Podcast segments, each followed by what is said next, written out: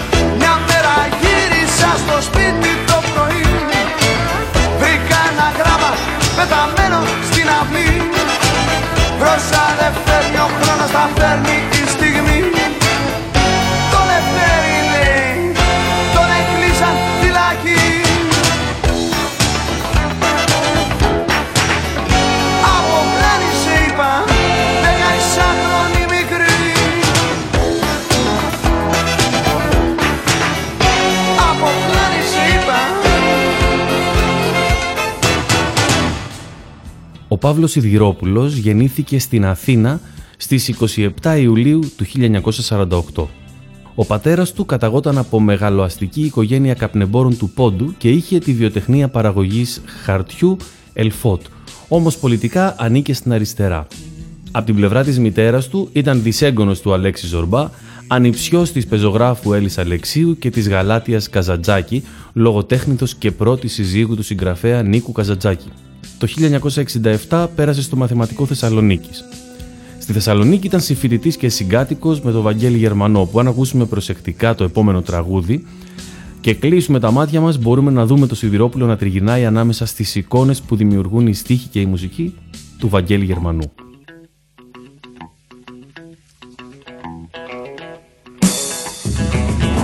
Σε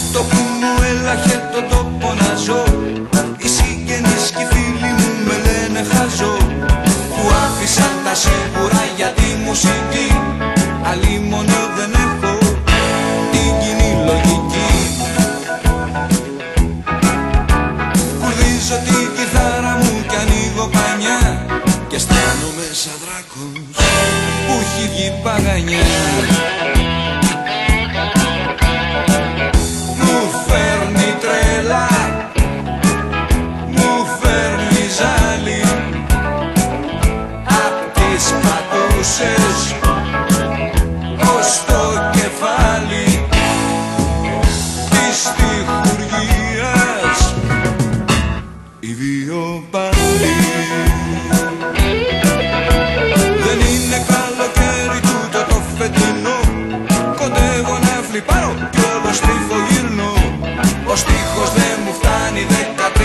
σειραβές και η μουσική μου κάνει ζιμ ζιμ τσουλαβές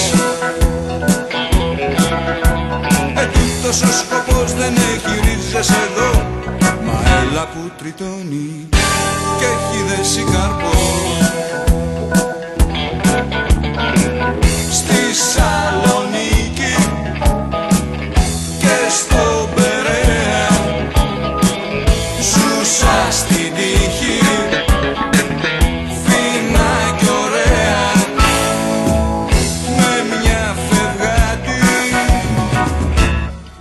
τρελή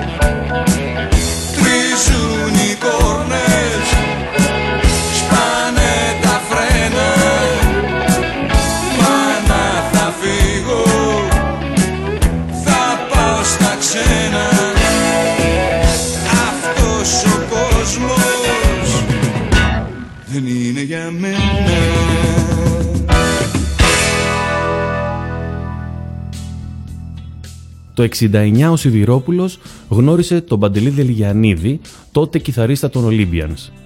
Κατέβηκαν στην Αθήνα και αποφάσισαν να δημιουργήσουν το συγκρότημα ντουέτο Δαμών και Φιντίας. Ήρθαν σε επαφή με τον Τάσο Φαλιρέα που ήταν τότε σύμβουλος της Λύρα και κυκλοφόρησαν το single 45 στροφών «Το ξέσπασμα και ο κόσμος τους».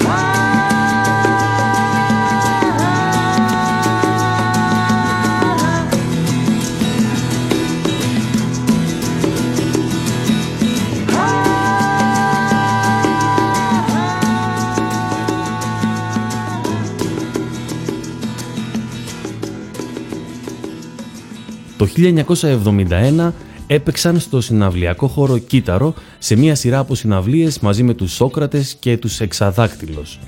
Την ίδια χρονιά συμμετείχαν με δύο κομμάτια στον δίσκο Ζωντανή στο Κύτταρο.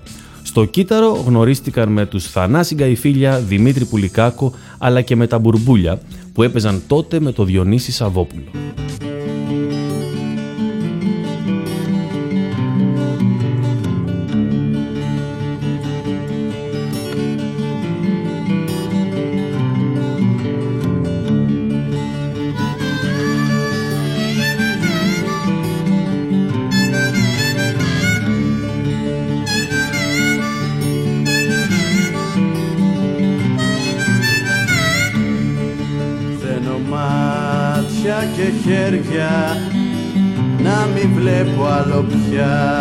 Τα σκληρά τους μαχαίρια τη μικρή τους καρδιά.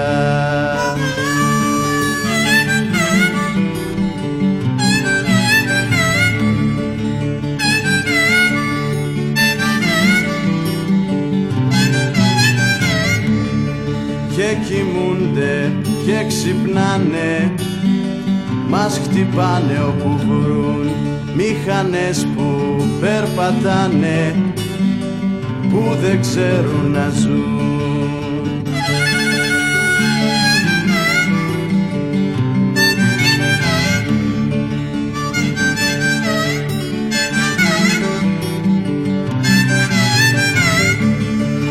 Κλείνω στόμα και μύτη τους βαρέθηκα πια να με λένε αλήτη και γελώντας μαλλιά.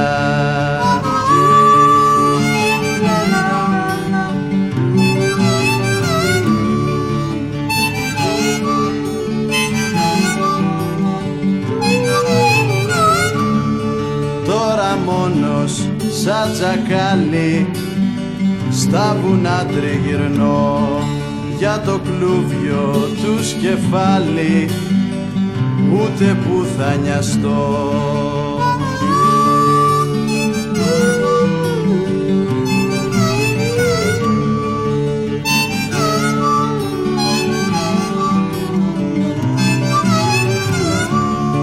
Τώρα μόνος σαν τζακάλι στα βουνά τριγυρνώ για το κλούβιο τους κεφάλι ούτε που θα νοιαστώ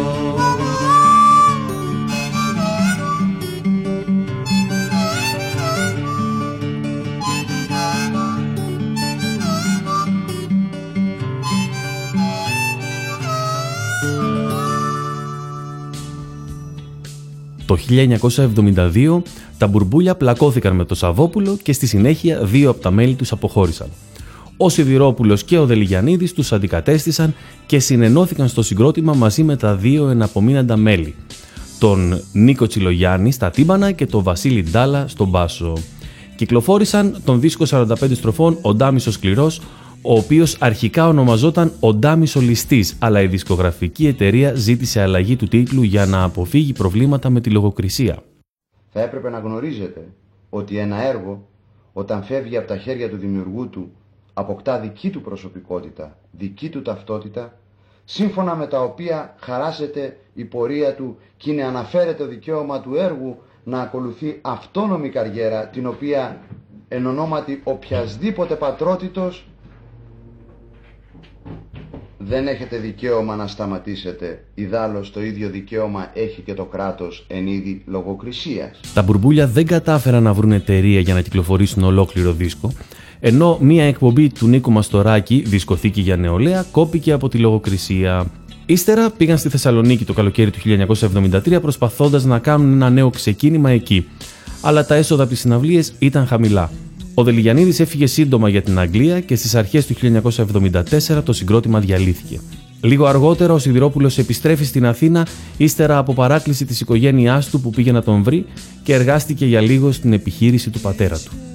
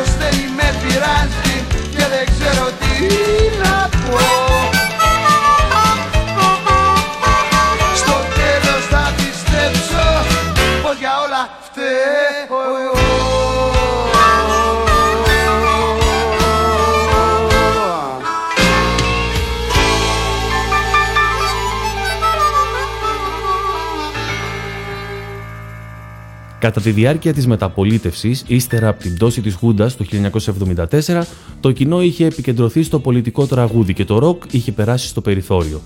Λίγους μήνες μετά την επιστροφή του στην Αθήνα, ο Σιδηρόπουλος συνεργάστηκε με τον Γιάννη Μαρκόπουλο. Στις 4 και στις 6 Οκτωβρίου του 1976, ο Μαρκόπουλος πραγματοποίησε συναυλίες στο Ηρώδιο με τη συμμετοχή του Σιδηρόπουλου, οι οποίες μαγνητοσκοπήθηκαν και ηχογραφήθηκαν, αλλά κυκλοφόρησαν το 1990.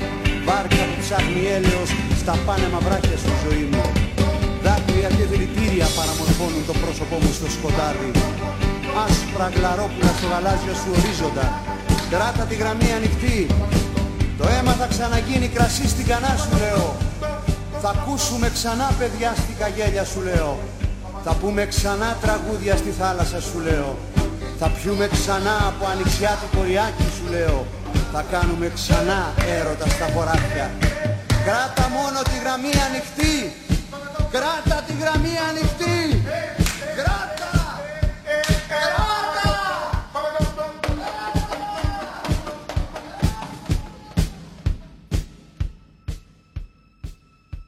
Την άνοιξη του 1976 ο Σιδηρόπουλος πήρε απαλλαγή από τη στρατιωτική θητεία για ψυχολογικούς λόγους – Εκείνο τον καιρό είχε μια σύντομη σχέση με μια κοπέλα την Κάθη ή όπως είναι γνωστή σε εμάς Κάπα από το τραγούδι του στην Κάπα.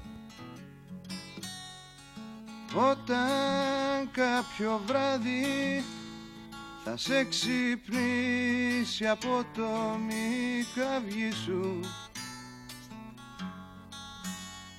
και τρέξεις στη μαμά σου να το πεις. Και εκείνη τρομαγμένη με στο ψυγείο κλείσει τη φωνή σου. Θα είναι αργά μεσάνυχτα και θα έχεις κουραστεί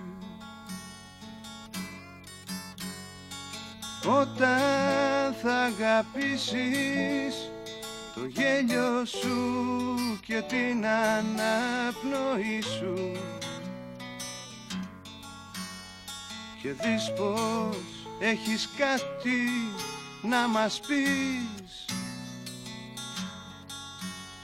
Στο πλάι σου ο άνθρωπος που διάλεξες βιτρίνα στη ζωή σου. Τρία κοντά αργύρια αντίτιμο σιωπή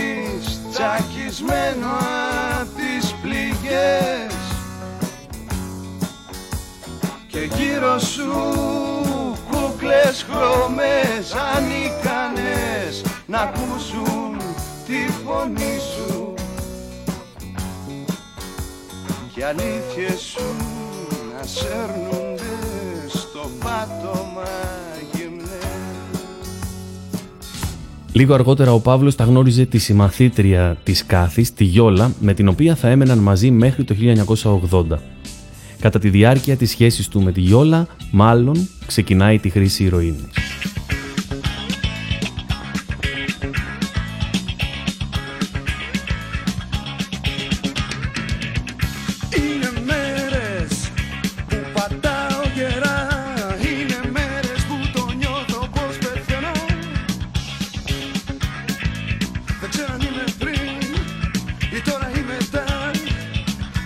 we should have done.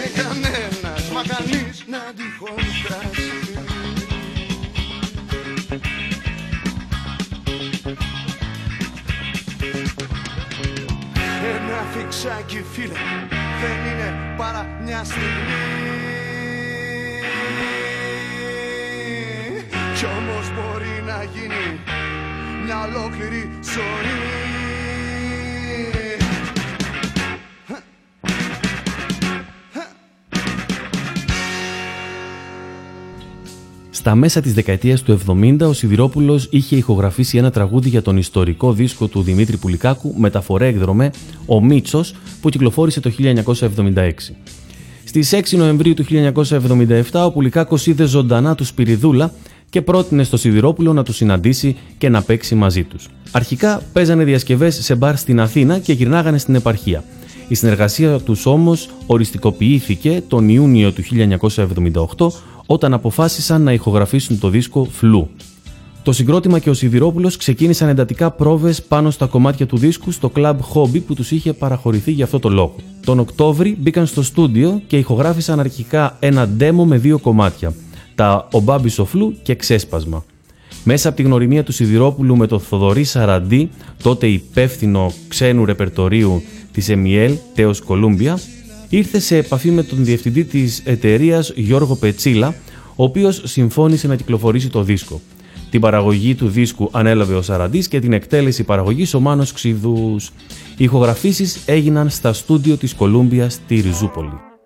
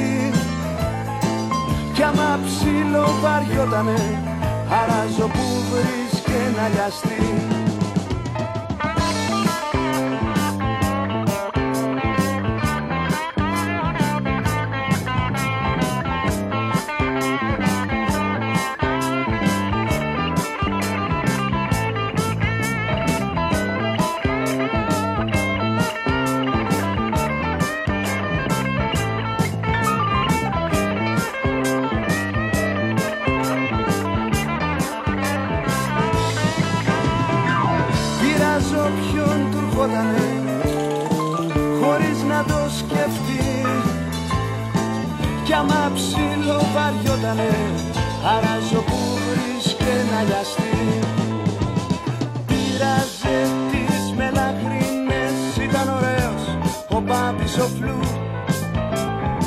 τι τις ξανθιές Ήταν ωραίος ο Πάπης ο Φλού Κι όταν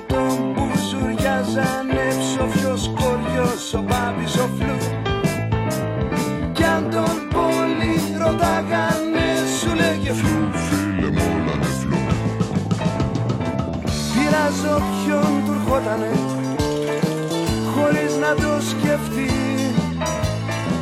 Κι άμα ψηλό βαριότανε Αράζω που βρίσκει να λιαστεί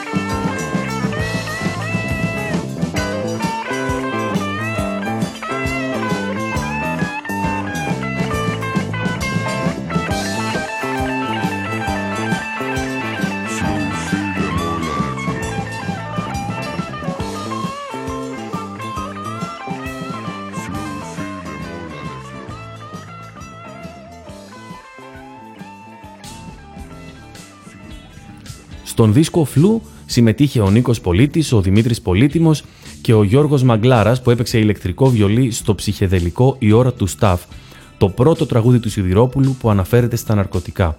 Στο κομμάτι αυτό έκανε φωνητικά η Δήμητρα Γαλάνη που αναφέρεται στο δίσκο ως «Μία γυναίκα» γιατί είχε μόλις αλλάξει δισκογραφική εταιρεία.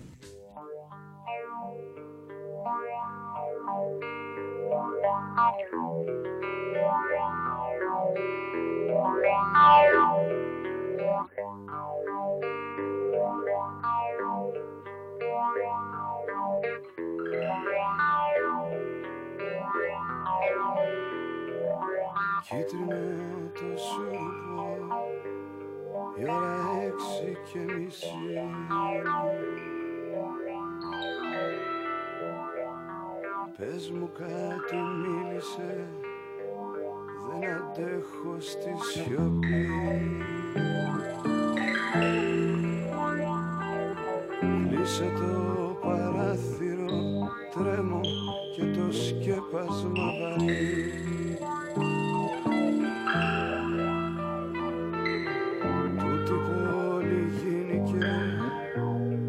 ανυπόφορη πληγή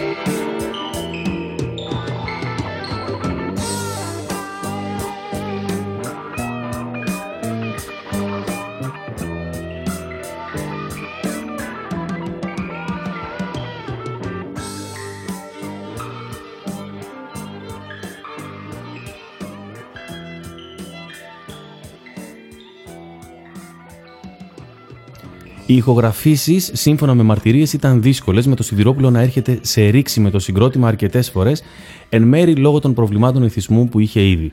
Ο δίσκος κυκλοφόρησε καθυστερημένα τον Μάιο του 1979.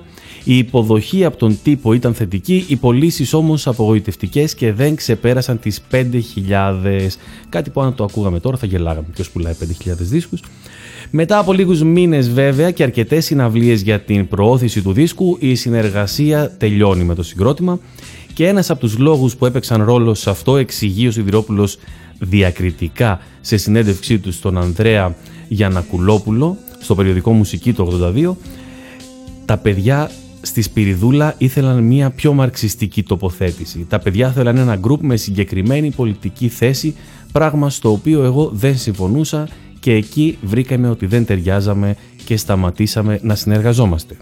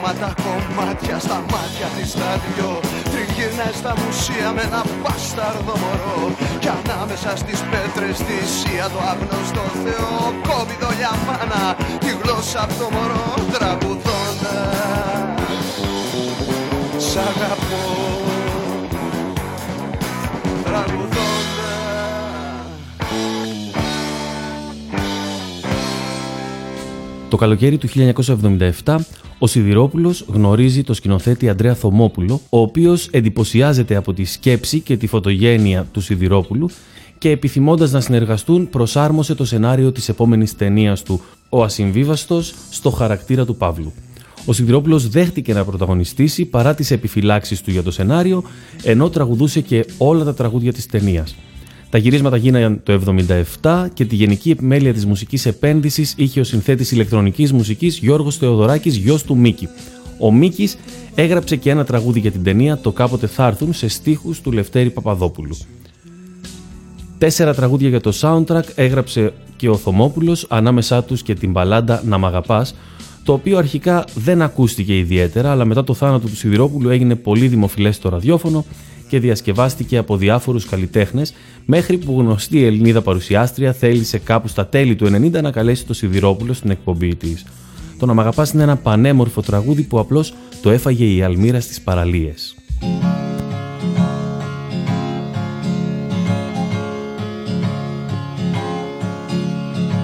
Σου γράφω πάλι από ανάγκη η ώρα πέντε το πρωί. Το μόνο πράγμα που έχει μείνει. Όρθιο στον κόσμο είσαι εσύ. Τι να τις κάνω τις τιμές τους τα λόγια τα θεατρικά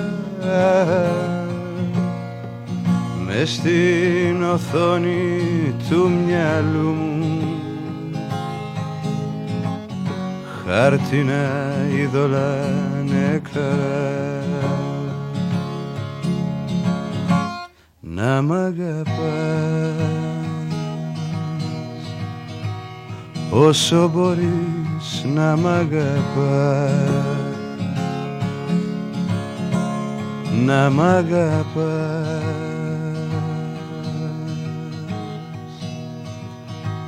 Όσο μπορείς να μ' αγαπάς.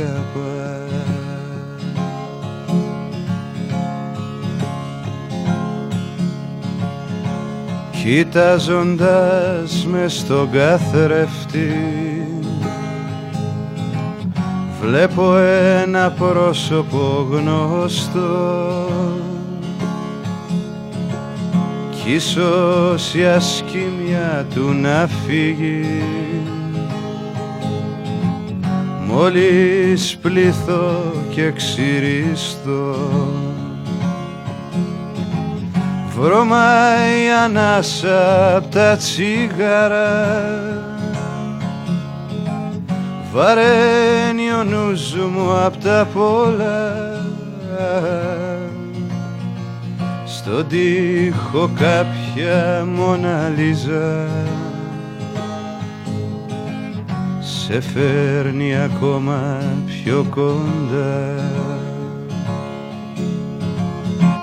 Να μ' αγαπάς. Όσο μπορείς να μ' αγαπάς να μ' αγαπάς. Όσο μπορείς να μ' αγαπάς.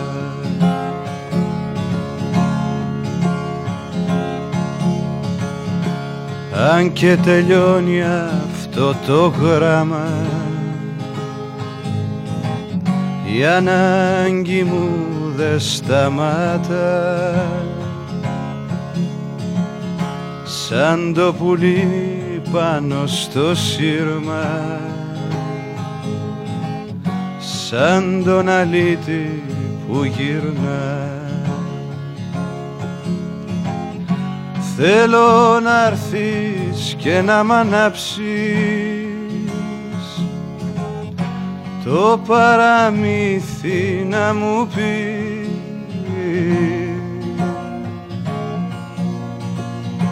Σαν μαναγή να μ' αγκαλιάσεις. Σαν ασπροφός να ξαναπείς. Το καλοκαίρι του 1979 ο Σιδηρόπουλος είχε μείνει χωρίς συγκρότημα και κατά καιρούς τζάμαρε με τον Τόλι Μαστρόκαλο και τον Τέρι Παπαντίνα, τέος μέλος των Μακεδονομάχων, τους οποίους ακολουθούσε φανατικά ο Σιδηρόπουλος στα φοιτητικά του χρόνια στη Θεσσαλονίκη. Αποφάσισαν λοιπόν να φτιάξουν συγκρότημα και στο σχήμα προσθέθηκαν οι Στήλπον Νέστορας και Γιώτης Μπαγκάλας. Ο Μπαγκάλας έμεινε λιγότερο από ένα μήνα που τον αντικατέστησε ο Τζίμις Τζιμόπουλος, τέος μέλος των Idols. Ο τελευταίος πρότεινε το όνομα Art Associations για το συγκρότημα, αλλά ο Σιδηρόπουλος επέμενε να ελληνοποιηθεί το όνομα και να λέγεται Εταιρεία Καλλιτεχνών. Το group πραγματοποίησε μια σειρά ζωντανών εμφανίσεων όπου έπαιζε διασκευές ξένων κομματιών και μερικά τραγούδια από το φλου, αλλά δεν κυκλοφόρησε δίσκο. Ένα όμως τραγούδι από αυτή την περίοδο, το Clone, θα περιλαμβανόταν στον κατοπινό δίσκο του Σιδηρόπουλου Zorba the Freak.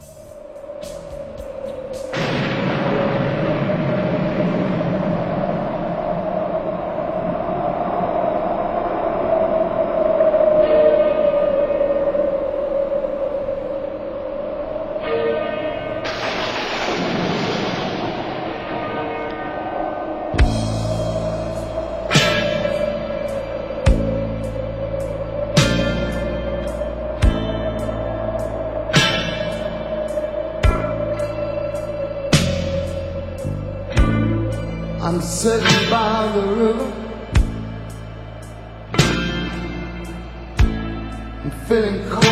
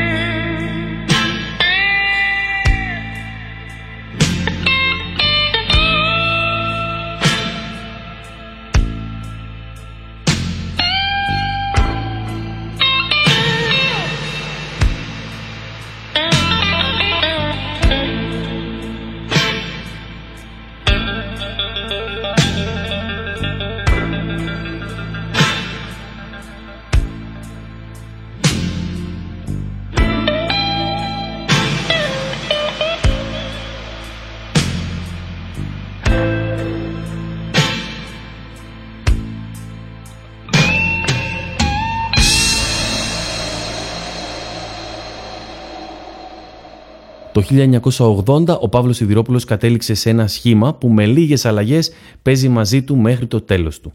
Τους απροσάρμοστους. Μαζί ηχογραφούν μια σειρά σημαντικών δίσκων και έχουν συνεχή ζωντανή παρουσία.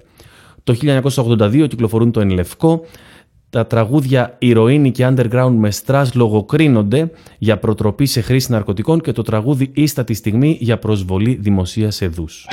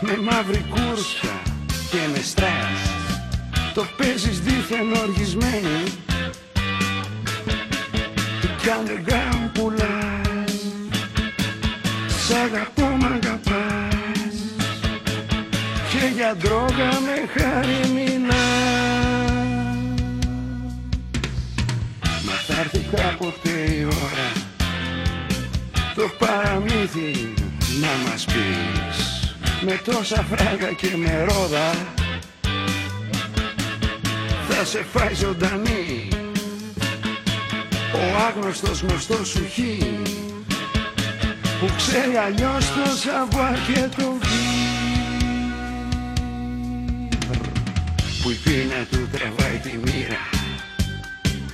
Κάπου πιο βαθιά. Το μάτι του απ' την αγρύπνια είναι πετρινή γροθιά.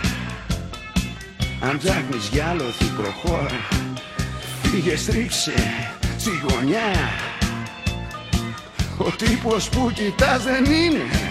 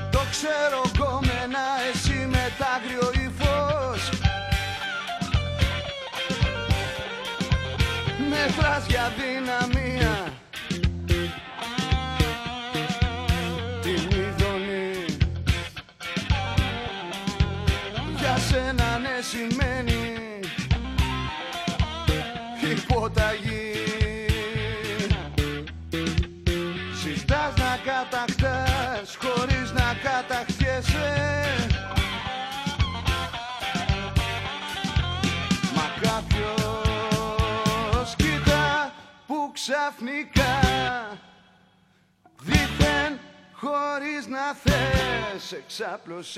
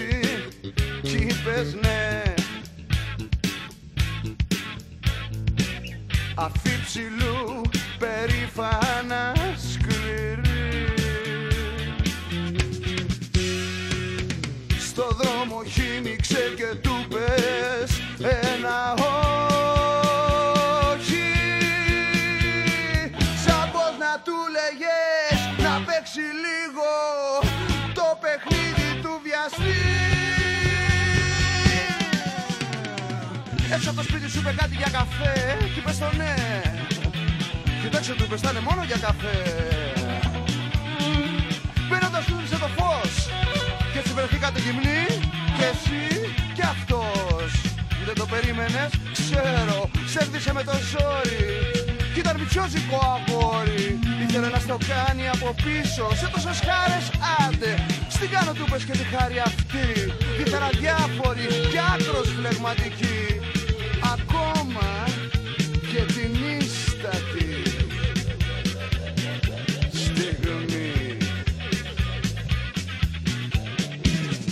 ήταν αργά όταν σε βρήκα να τα πίνεις. Τώρα το σώμα σου ζητούσε τη δικιά του πληρωμή. Χαμένη μες στο ίδιο το δικό σου το παιχνίδι Κρατώντας πάντα με τα αρσενικά την ίδια πισινή. Έψαχνες τώρα στα τυφλά για λίγη ειδονή Προπάντων για την ίστατη στιγμή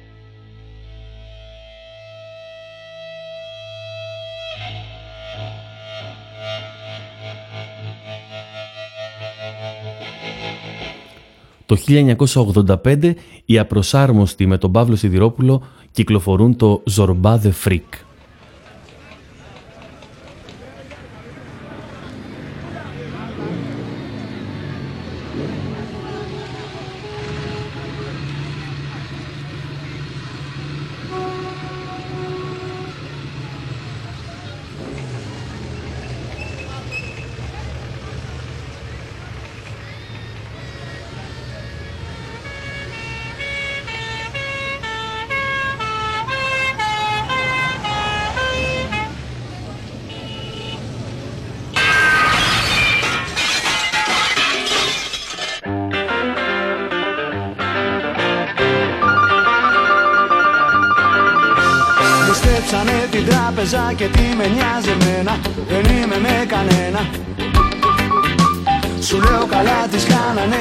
Μας προκαλούσε Και μάτι εκατομμύρια ενώ και ο Θεός πεινούσε.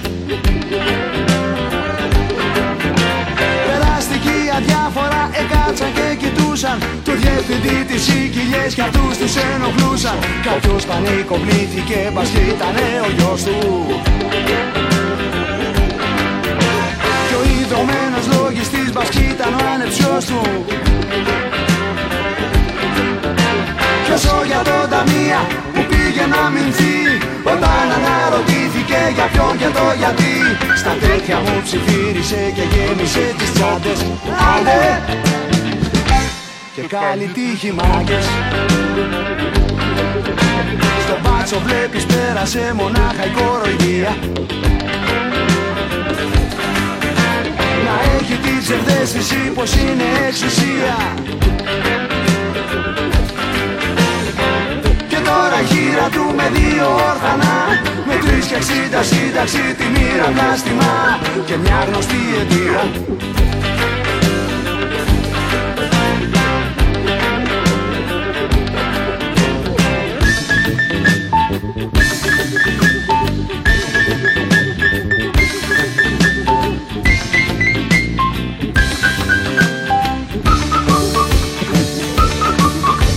Ψωρώ κορώνα γράμματα στο τζόγο της ζωής. Επάγγελμα, ποιο επάγγελμα, τι επάγγελμα ληστής Τα τέρατα δικάστηκαν με μάτυρα την πείνα. Αποκλεισμένα μια ζωή σε ακούσια καραντίνα. Για απέλπιση απερίστοφο και σφαίρες τις ανάγκες. Άντε! και καλή τύχη μάγες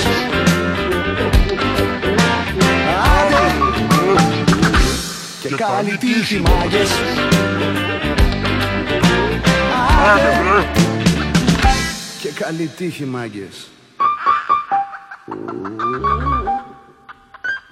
Το 1987 πραγματοποιεί μια συγκλονιστική εμφάνιση στο Ηρώδιο στη συναυλία του Γιάννη Μαρκόπουλου «Τολμηρή επικοινωνία» που κυκλοφόρησε και σε δίσκο με αυτόν τον τίτλο ερμηνεύοντας τραγούδια σε στίχους του Δημήτρη Βάρου και απαγγέλλοντας ποίηματα του ίδιου από το βιβλίο «Θηρασία». Το 1988 συμμετείχε στο δίσκο «Ηλεκτρικός Θησέας».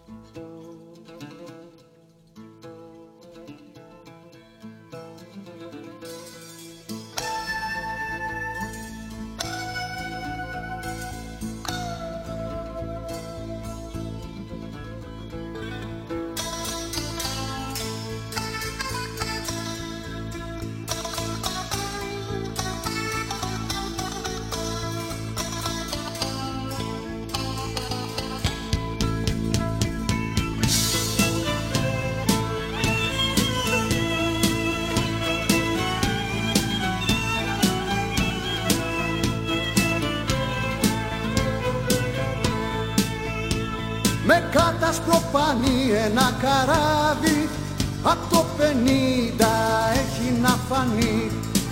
Και εσύ βιδώθηκες μες στο λιμάνι Με ανθοδέσμη που έχει μαραθεί. Ηλεκτρικός της σε πηγάδι Κι η Αριάδνη έχει μου καθεί Ηλεκτρικός της σε πηγάδι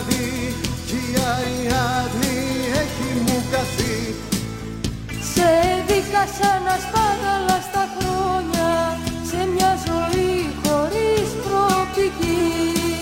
Χάνεσαι σαν το γλάρο στην ομόνια Και όταν ψάχνεις λύση στη φυγή Πληρώνεις όσο όσο τα διόδια Και κομματιάζεσαι στην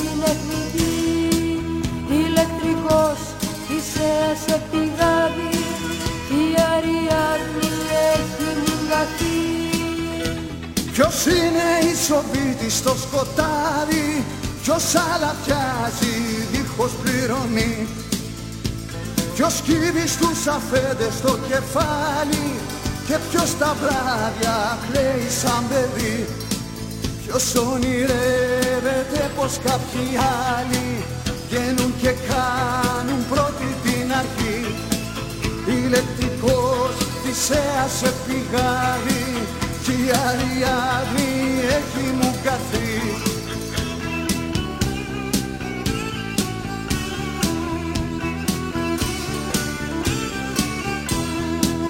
Ναυάγια όνειρων αρμενίζουν και τα κεφάλια γέμισαν σκουριά. Στα σούπερ μάρκετ τέλειωσε η ελπίδα και εσύ κοκάλεσαι στα νοσιά. Πού πήγαν οι 300 του Λεωνίδα και τι θα πούμε τώρα στα παιδιά; Ηλεκτρικός της ΕΑΣ και τα λοιπά. Φοβάσαι ότι θα έρθει καταιγίδα και θα μας πνίξει όξινη βροχή Βάλε σε γυάλα μέσα την πατρίδα και κρύψε την καλά μέσα στη γη Μήπως την ψάχνουν σαν την Ατλαντίδα Από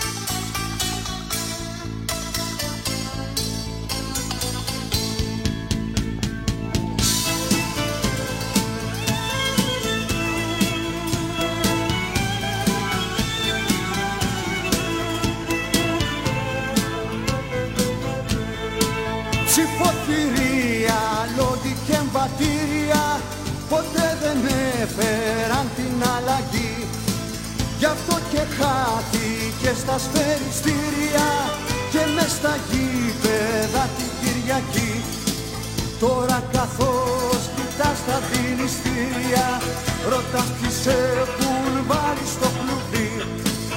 Ηλεκτρικός θυσέας σε πηγάδι Κι η Αριάδνη έχει τρελαθεί. Να κλείσεις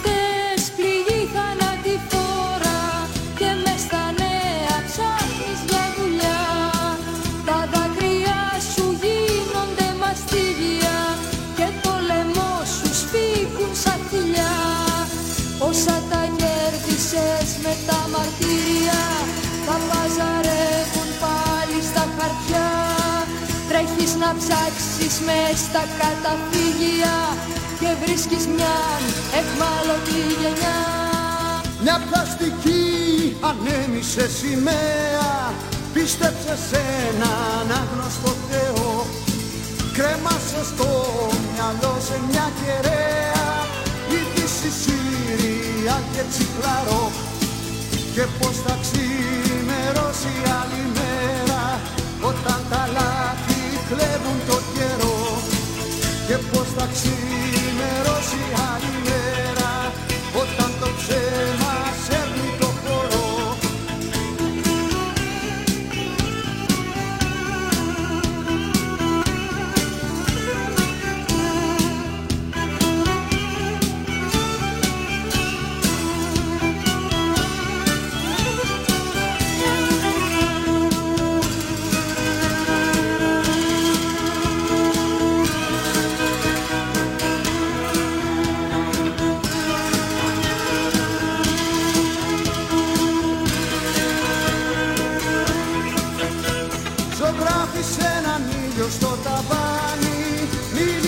με τα γέννη της νυχτιάς Και χόρεψε μαζί με τη σκιά σου Στους ήχους μιας αδύναμης καρδιάς.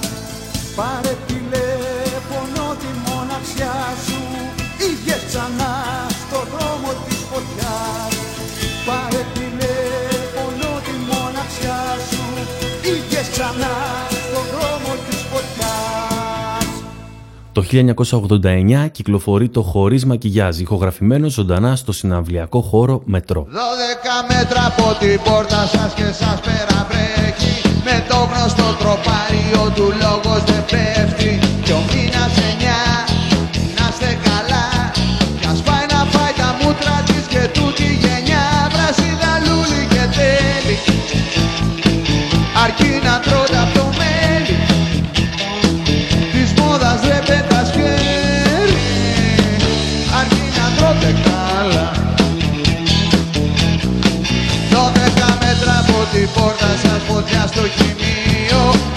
Μα εσείς μου ξεχαστήκατε στο πολυτεχνείο Φαντάσματα πια, αντιστασιακά Πλανιέστε στην πλατεία το νέα παύλα Εσά βράσινα λούλη και τέλει Μπορεί να τρώτε απ' το μέλι Μα που και που να σας μέλει. Κι αν κάτι πάει στραβά. Δώδεκα μέτρα από την πόρτα σας κι ο νους ταξιδεύει σας περσεύει Επληροφορήθη ότι ο ΜΑΣ Αναρχικών ενεκλείστη στο Πολυτεχνείο με σκοπό τη δημιουργία ψευδών εντυπώσεων όσον αφορά την τάξη ασφάλεια και ήπιον κλίμα των πολιτών. Δεν μπορεί μία μικρά πλειοψηφία. Εγώ διέταξα. Σκέψη καμιά. Εγώ διέταξα. Ούτε μιλιά. Και να μην ξανακούσουμε ποτέ πια για σας Βράσινα λούλη και τέλει Αφού η μαμά σας το θέλει. Να φάμε από το ίδιο καρβέλι. Με τη γενιά του ΕΑ Να φάμε από το ίδιο καρβέλι. Με τη γενιά Τα blues του πρίγκιπα είχαν γραφτεί από τον Παύλο από το 79 μέχρι το 81 στα νέα στήρα της Ευβίας, στη Σαντορίνη και στην Αθήνα. Αποτέλεσαν τη μεταθανάτια έκδοση ντοκουμέντο «Τα blues του πρίγκιπα» το 1992.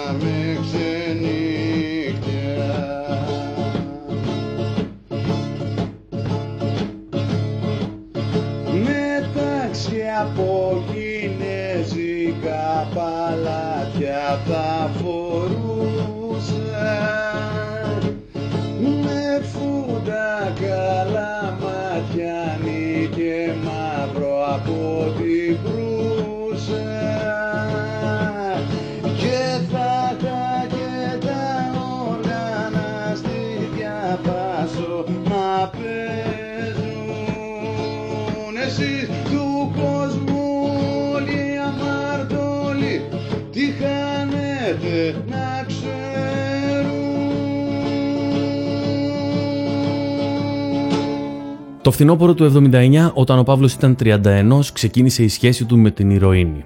Η καλλιτεχνική του πορεία μετρούσε ήδη 9 χρόνια και η δημιουργικότητά του, το έργο του και η προσωπικότητά του είχαν για καλά αποκαλυφθεί. Στην αρχή ο Παύλος Ιδηρόπουλος πίστευε πως δεν έχει τίποτα να χάσει και ότι μπορεί να ξεπλέξει εύκολα. Σχετικά σύντομα όμως αντιλαμβάνεται το αδιέξοδο, κάτι που φαίνεται άλλωστε τόσο στους στίχους των κομματιών του όσο και στις συνεντεύξεις του. Πολλές φορές κάνει προσπάθειες να ξεφύγει και κατορθώνει για κάποια χρονικά διαστήματα να είναι καθαρός. Είναι η περίοδη που ο Παύλος δημιουργεί ξανά και βάζει στόχους. Δυστυχώς όμως παρόλες αυτές τις προσπάθειες που γίνονται κυρίως ατομικά και χωρίς ποτέ να ενταχθεί σε κάποιο πρόγραμμα αποτοξίνωσης τελικά δεν θα τα καταφέρει.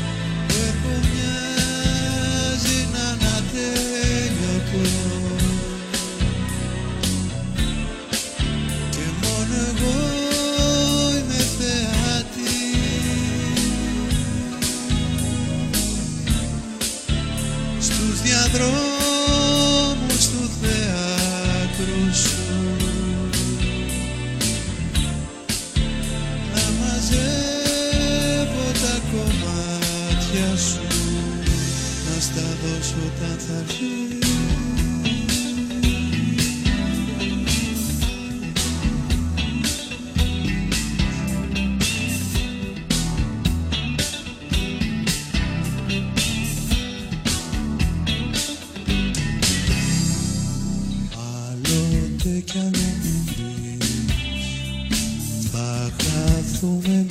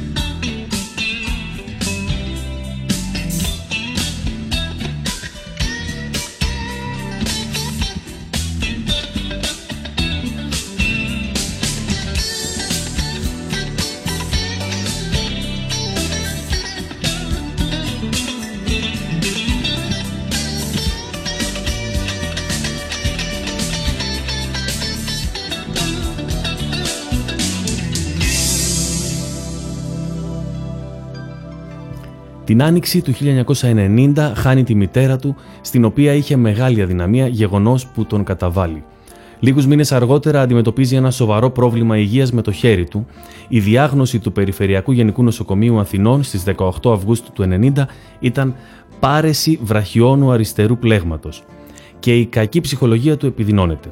Παρόλο που η κατάσταση του χεριού του ήταν πολύ σοβαρή και πιθανώς μη αναστρέψιμη, ετοιμάζει με το συγκρότημά του τους απροσάρμοστους τον καινούργιο του δίσκο «Άντε και καλλιτύχοι μάγκες» που κυκλοφόρησε μετά τον θάνατό του και δίνει συναυλίες. είσαστε εσείς που τα λόγια μας τα κάνετε μπροσούρες οτόβλεψίες μουρμούρες με ένα καλάμι στα μπαλκόνια κι ανοίξεις λέτε χελιδόνια κι είσαστε εσείς. Κι είσαστε εσείς. Που τα λόγια μας στις φυλακές σας με αμπάρες Ποπόλο αναρχάρες μάρες Μετράτε πάκα τις χιλιάδες Κι αξαπνιαζείτε σαν αγάδες. Κι είσαστε εσύ Κι είσαστε εσύ. Που τα λόγια μας Κάνετε σύνθημα για βία. Τρελή μυθολογία Κράτος εγκρά αστυνομία Πρόσεχε φίλε τη γωνία. Κι είσαστε εσείς. Βία στη βία. Βία μη βία. Βία μη βία. Βία στη βία. Βία μη βία Βία στη βία Μην μπερδευτείς.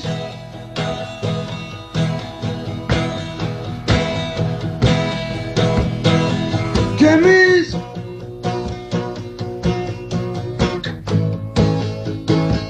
Πανιστητσίδες της ζωής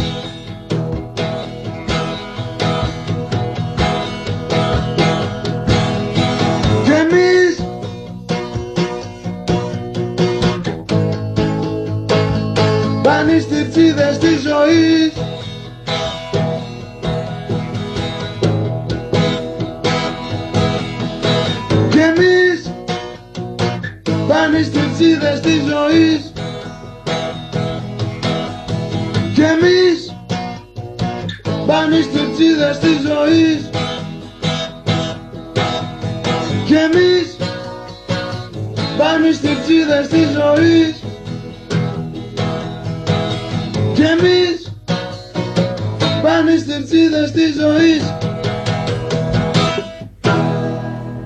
Σύμφωνα με τον Αλέκο Αράπη, τον μπασίστα των Απροσάρμοστων, την προηγούμενη νύχτα του θανάτου τους στις 5 Δεκεμβρίου του 1990, ο Σιδηρόπουλος έφτασε στο στούντιο αρκετά καθυστερημένος και σε αλόφρονα κατάσταση τσακώθηκε με τους μουσικούς του. Υπάρχει και η μαρτυρία του φίλου του και παραγωγού Πάνου Ηλιόπουλου, κατά την οποία εκείνο το βράδυ ο Παύλος προσπαθούσε απεγνωσμένα να επικοινωνήσει μαζί του από τηλεφώνου. Για την ακρίβεια, ο τηλεφωνητής του Ηλιόπουλου κατέγραψε 15 αναπάντητες κλήσεις και 15 αντίστοιχα φωνητικά μηνύματα από τον Παύλο. Στις 6 Δεκεμβρίου του 1990, βρισκόμενος στο σπίτι μιας γνωστής του στον Νέο Κόσμο, έπεσε σε κόμμα και άφησε την τελευταία του πνοή κατά τη μεταφορά του στον Ευαγγελισμό, χάνοντας τη μάχη με την ηρωίνη. Κυδεύτηκε στις 10 Δεκεμβρίου του 1990 στο κημητήριο του Κόκκινου Μήλου στη Νέα Φιλαδέλφια, παρουσία ελάχιστων επωνύμων αλλά πλήθους συγκλονισμένου και βαθιά θλιμμένου κόσμου που είχε κατακλείσει το χώρο για να του πει το τελευταίο αντίο.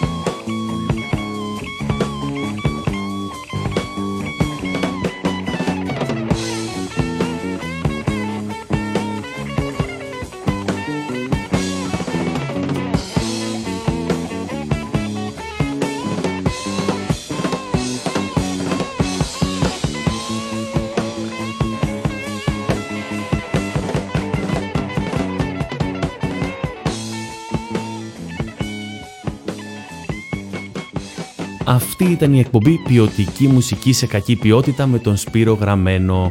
Να είστε καλά, τα λέμε την επόμενη φορά.